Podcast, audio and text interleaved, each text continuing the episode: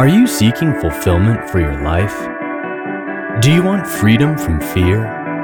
That's why we're here. Welcome to Jesus 101, introducing you to the real Jesus. And now, here's your host, Elizabeth Talbot, with Mike Tucker. I'm Mike Tucker. And I'm Elizabeth Talbot. Elizabeth, I am a city boy, and some people talk about having the green thumb. I have the thumb of death. I can kill any plant just by walking by it, I'm sure. and, and I don't enjoy working with plants, and I don't enjoy yard work. I, oh, I just, now I understand why you don't like eating salads when we go out to lunch.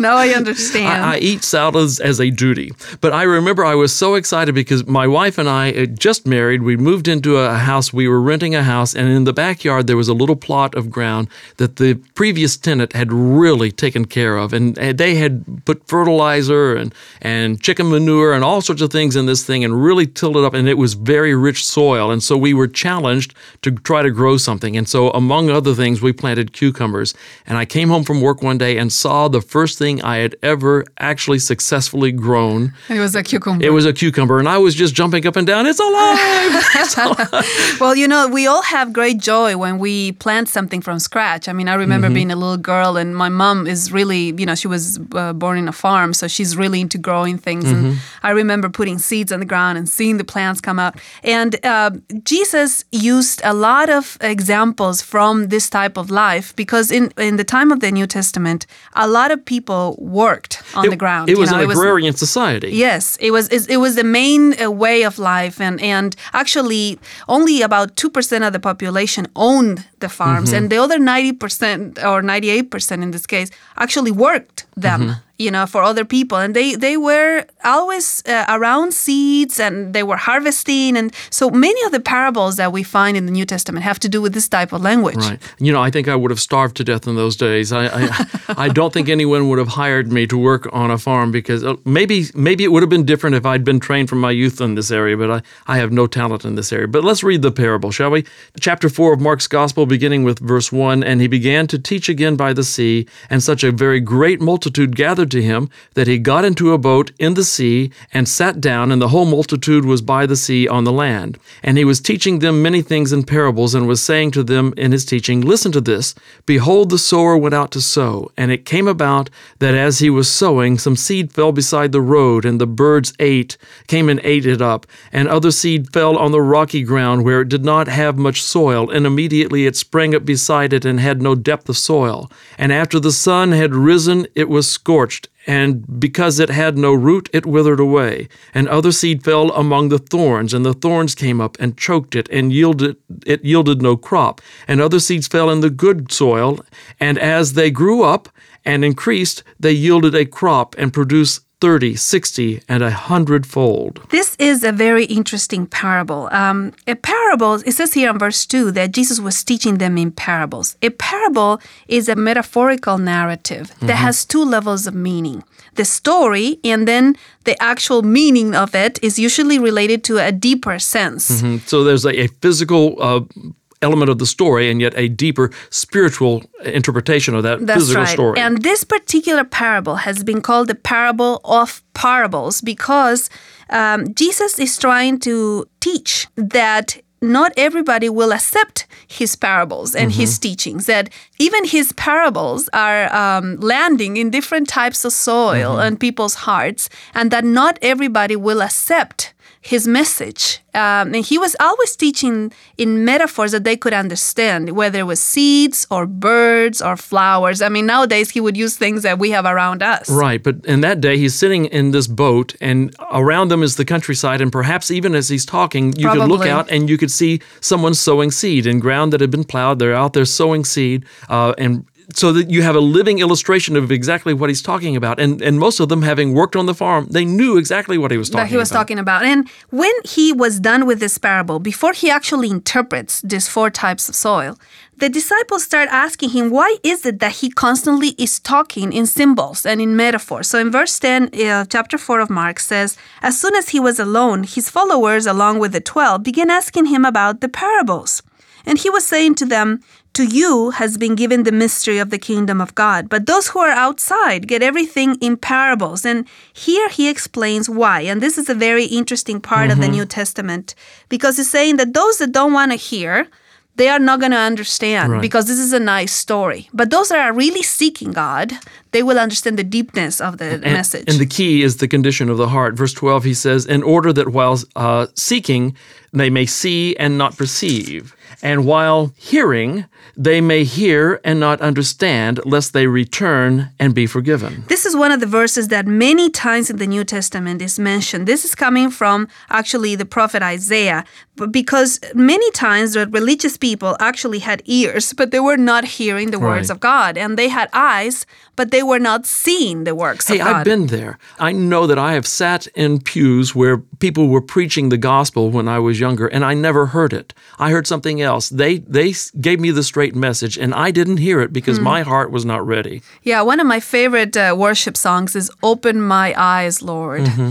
I want to see Jesus. Many times we have ears and we have eyes for religious things and we somehow miss Jesus. And in this case, he's saying to them, I'm speaking to them in this way and all the parables of Jesus were actually challenges to people. They they had to make a decision. They either Mm-hmm. rejected the story or they accepted this story. Right, right. And of course, he is quoting basically Isaiah chapter 6, starting with verse 9. Elizabeth, would you read that? Well, I actually don't have it. So if Oh, you I guess I'll read it then. All right. Okay, And he said, Go and tell this people, keep on listening, but do not perceive. Keep on looking, but do not understand. Render the hearts of this people uh, insensitive, their ears dull, and their eyes dim, lest they see with their eyes, hear with their ears, understand with their hearts, and return and be healed. And this is a quote, like I said, that many times in the New Testament is talked about. Sometimes the apostles quoted, sometimes Jesus himself, of saying that just because you think you are uh, a religious person, that doesn't mean you're perceiving the mysteries of God. And so they ask him about this. And on verse, back to Mark chapter 4, in verse 13, he said to them, Do you not understand this parable? How will you understand all the parables? Because remember, this is a parable about parables, about how people accept the parables of Jesus. And then he starts giving them an interpretation uh, of every part of the parable, how there are four types of people that receive um, the seeds, and but it doesn't grow in every heart. Now, the seed is the same thing. The seed is the gospel. The seed is the word of God. And it comes to all hearts. But whether or not it takes root and grows has to do with the soil itself, the condition of the heart. Now let's read from uh, verse 14 of chapter 4 of Mark. The sower sows the word. These are the ones who are beside the road where the word is sown. And when they hear, immediately Satan comes and takes away the word which has been sown in them. So in some people, they they actually seem to hear, but Satan comes like the birds, And just picks it up and picks goes it away. up, and and then is no longer there. It's it sits on the surface for a while and then it vanishes. It's gone. Verse 16, in a similar way, uh, these are the ones on whom the seed was sown on the rocky places, who, when they hear the word, immediately receive it with joy. And they have no firm root in themselves, but are only temporary. Then, when affliction or persecution arises because of the word, immediately they fall away. You know how difficult sometimes it is. Uh, uh, we get the first love, we are pumped up Mm-hmm. with the gospel, and then some difficulty or trial or affliction or persecution arises, and we kind of say, well, you know, is this worth it? Yeah. You know, and Jesus is saying, I am so sad that the seed didn't become a, a plant because because I, the seed uh, takes over your life and then uh, you become yourself a, um, a plant that is giving 30, 60, and 100 fold in this case because that's the way the kingdom of God grows on, on right. earth. Verse 18, and others are the ones on whom the seed uh, was sown among the thorns. These are the ones who have heard the word, and the worries of the world, and the deceitfulness of riches, and the desires for other things enter in and choke the word, and it becomes unfruitful. This is one of the saddest soils, you know, it is when all the things, anxieties or riches or jobs or business or employment or whatever kind of chokes the word and you don't have time to, to to to spend time with Jesus Christ to fall in love with him. Sometimes we busy the gospel away. We're so busy and so obsessed with other things that we, we drive the gospel away. But verse 20 is the, the verse that gives us hope.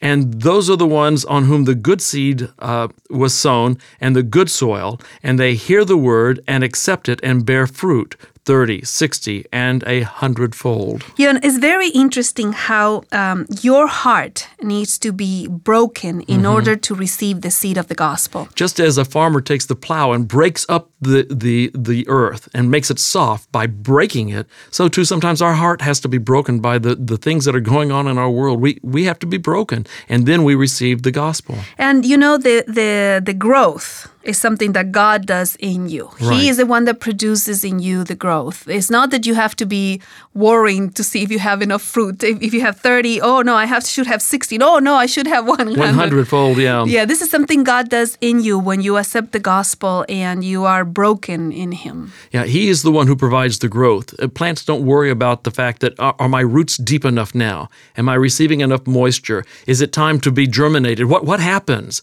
You know, that is something that God produces in you. If your heart is broken, you receive the word, you receive the gospel, He will produce growth in you. May your heart be this type of soil, the one that accepts and is rooted in the word and bears fruit. This is the type of worshipers the Lord is looking for. He's looking for people with brokenness who will receive His word.